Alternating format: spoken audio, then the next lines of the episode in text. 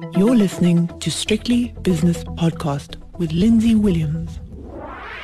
The JSE has opened its doors for another day, so it's time for the opening with myself, Lindsay Williams. Good morning. Let's have a look, as we always do, first up at the Stock Exchange News Service announcements from the JSE Securities Exchange. It's been quite a busy morning. Um, the reason I'm including this company is because, uh, apart from Quilter, it's got one of the silliest names on the JSE. It's called Indluplace and most people can't get their palates around that one. Anyway, it came out with its six months results to the end of March, and it must be commended for getting them out quicker than most companies. Um, unchanged, though, or even untraded. No one's traded it yet. Stefanutti Stocks has come out with its uh, trading update and it's down five and two thirds percent. Nampak, this is quite a big one. Nampak's come out with a trading statement and the share price thus far is, after just a few minutes of trading, is 10.5% higher. So well done to them. Investec Property Fund as well. Uh, their results have come out and the share price up 1.1%. There's a couple of other bits and pieces, but uh, they need not detain us. So let's go straight to the spot prices now and start with the currencies, where the dollar rand is just below 16. Uh, the British pound against the rand is 1987. The euro rand is 1682. The euro dollar is 105.15. The dollar suddenly uh, getting a little bit weaker, but after a terrific run, we can excuse it. Uh, that weakness, uh, up three quarters of a percent for the euro, at 105.15. British pound against the US dollar is 124.20.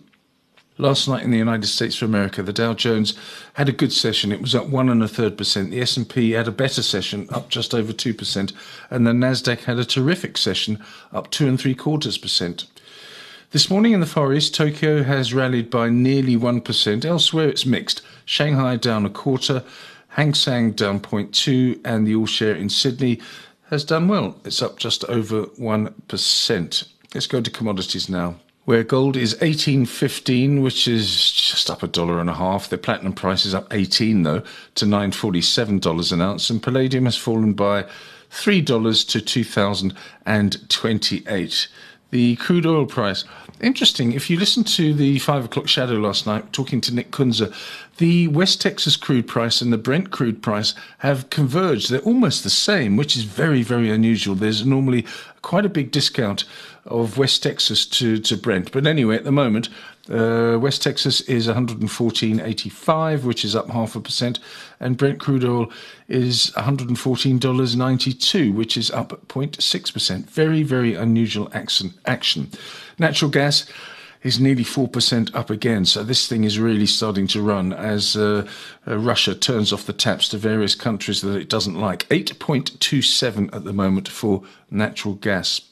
The South African 10 year bond yield ahead of the MPC meeting, which starts today and concludes tomorrow, 10.05%.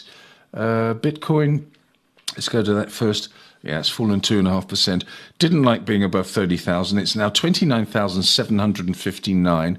The US 10 year Treasury yield is 2.98%. And uh, the CRB commodity index, I haven't mentioned that for a few days now, but it's uh, yeah, it's very, very close to being at an all-time record high. Uh, and finally, the S&P 500 futures, yeah, they're showing a, a, a, potential weaker opening for Wall Street because the S&P is down 0.4% at 4,068. Let's have a look now at some of the movers, early movers on the JSE Securities Exchange. Where on the upside, I've got South 32 up nearly 4%. Alphamin up nearly 3%. Karoo has rounded by 2.2%. Transaction Capital, they came out with numbers this morning, up one and three quarters percent. And Santam has gained by one and a half percent. On the downside, Property Company Resilient down five and three quarters. Montauk Renewables down 3.9%. Quilter 2.3% weaker. HCI has shed one and three quarters. And Netcare in the red to the tune of 1.1%. The major indices, after just about 25 minutes of trading, look like this. Resources flat.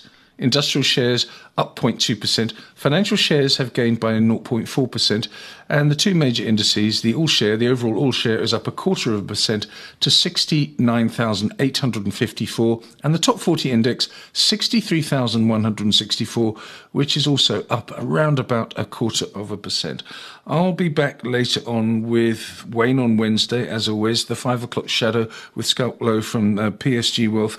And there's also a couple of interviews with investment professionals from 91. So please look out for all of those this afternoon, and I look forward to your company. The views and opinions expressed in these podcasts are those of Lindsay Williams and various contributors and do not reflect the policy, position, or opinion of any other agency, organization, employer, or company associated with strictlybusinesspodcast.com. Assumptions made on the analyses are not reflective of the position of any other entity other than the speaker or the author. And since we are critically thinking human beings, these views are always subject to change, revision, and rethinking at any time. Please do not hold us to them in perpetuity.